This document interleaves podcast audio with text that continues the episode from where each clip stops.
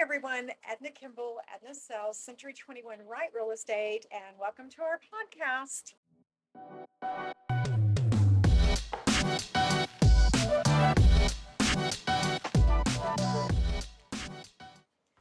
Things to do before closing on your home. Now, I've done all of the videos, but I wanted to kind of squish it all into one. Number one, get all of the contingencies squared away. The first step on house closing checklist should be to get all the contingencies taken care of. Most purchase agreements have contingencies, things that buyers must do before the real estate transaction is actually official.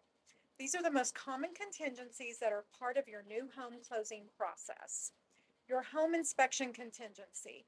I can't tell you how many times on the day of closing, a buyer's agent asks, Were those repairs done? What? So the home inspection contingency gives the buyers the right to have the home professionally inspected. If something is wrong, the buyer can request that it be fixed or the buyer can walk out of the contract. It's rarely advisable to waive an inspection contingency. Although the average home inspection costs between three to five hundred dollars, it's a drop in the bucket considering the costly home issues that you may find after closing. The second contingency is the appraisal contingency. With this contingency, a third party hired by your mortgage lender will evaluate the fair market value of the home. If the appraised value is less than the sales price, the contingency enables you to back out of the deal without forfeiting your earnest money. Now remember, this is not an inspection, this is completely separate. Now, financing contingency. This contingency gives you the right to back out of your deal if your mortgage approval falls through. However, you typically have to do that within 10 days before closing. You will have a specified time in the contract, and you really need to be mindful of that and know what your timelines are. The second item is a clear title. When you buy a home, you take title to the property and establish legal ownership. This process confirms is confirmed by the local public records and is on file. As part of the closing process, your mortgage lender will require a title search and you'll need to purchase title insurance to protect your legal claims to the home. Now, title insurance is not 100% required, but I do recommend you research that. Sometimes a distant relative or an ex spouse may surface with the claim that they actually own the home and that the seller had no right to sell it to you in the first place. But clearing the title will ensure that this doesn't happen, and the title insurance, in case there was an error, would cover you. As the home buyer of this piece of real estate, you're entitled to choose the title company. You can get recommendations from your real estate agent, your mortgage lender, and friends. Just be sure to check out the license and reputation of each company online and keeping it local within the county is very, very important. This will save you time and money. Get the final mortgage approval. I can't tell you how many times buyers assume that this is already completed. Before you can go to the closing table, your home loan must go through the underwriting process. Underwriters are like real estate detectives. It's their job to make sure you've represented yourself, your finances truthfully, and that the home also was represented and that there's no misleading claims on your loan application or on the home. The underwriter employed by your mortgage company will check your credit score, review your home appraisal, and ensure that your financial portfolio has remained the same since you were pre approved for the loan. You can't go changing jobs or getting more debt. Since underwriting typically happens shortly before closing, you don't want to do anything while you're in contract that's going to hurt your credit score. That includes making a down payment on a new car, a boat, a motorcycle, or even financing new furniture or new appliances for the new home.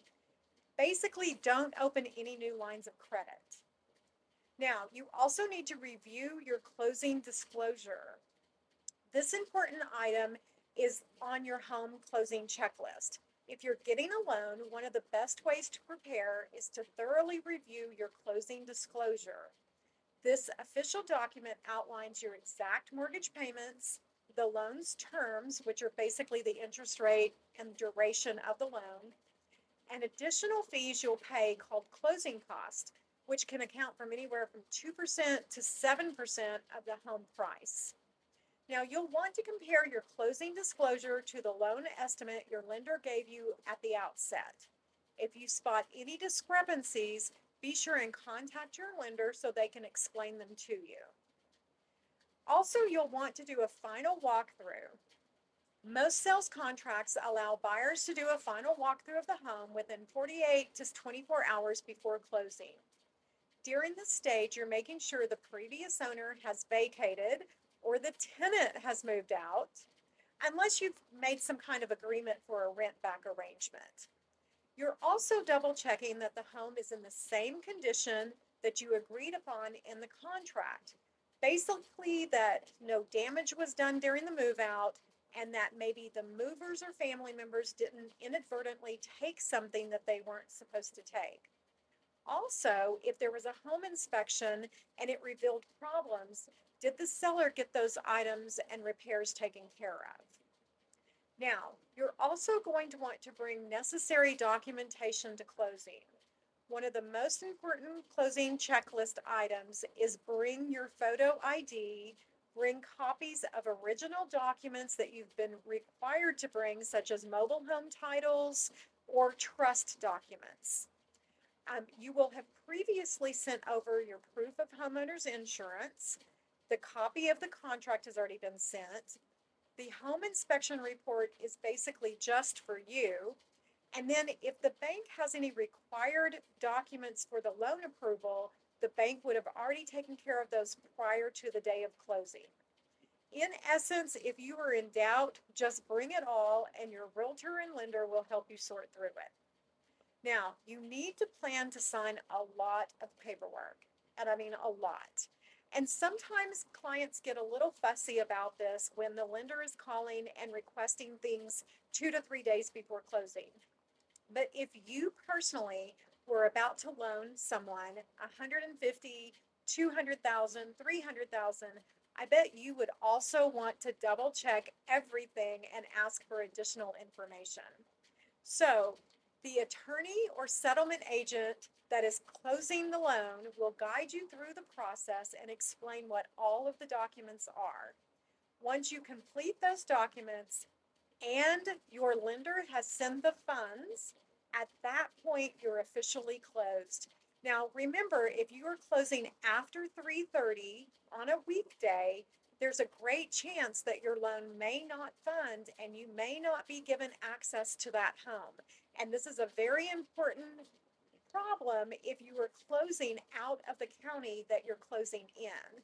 So be sure and ask your realtor if we close today, at what time will I get access to the home? So for all of your real estate needs, please reach out, give us a call, shoot us a text. We'd be happy to answer them. I hope this was helpful.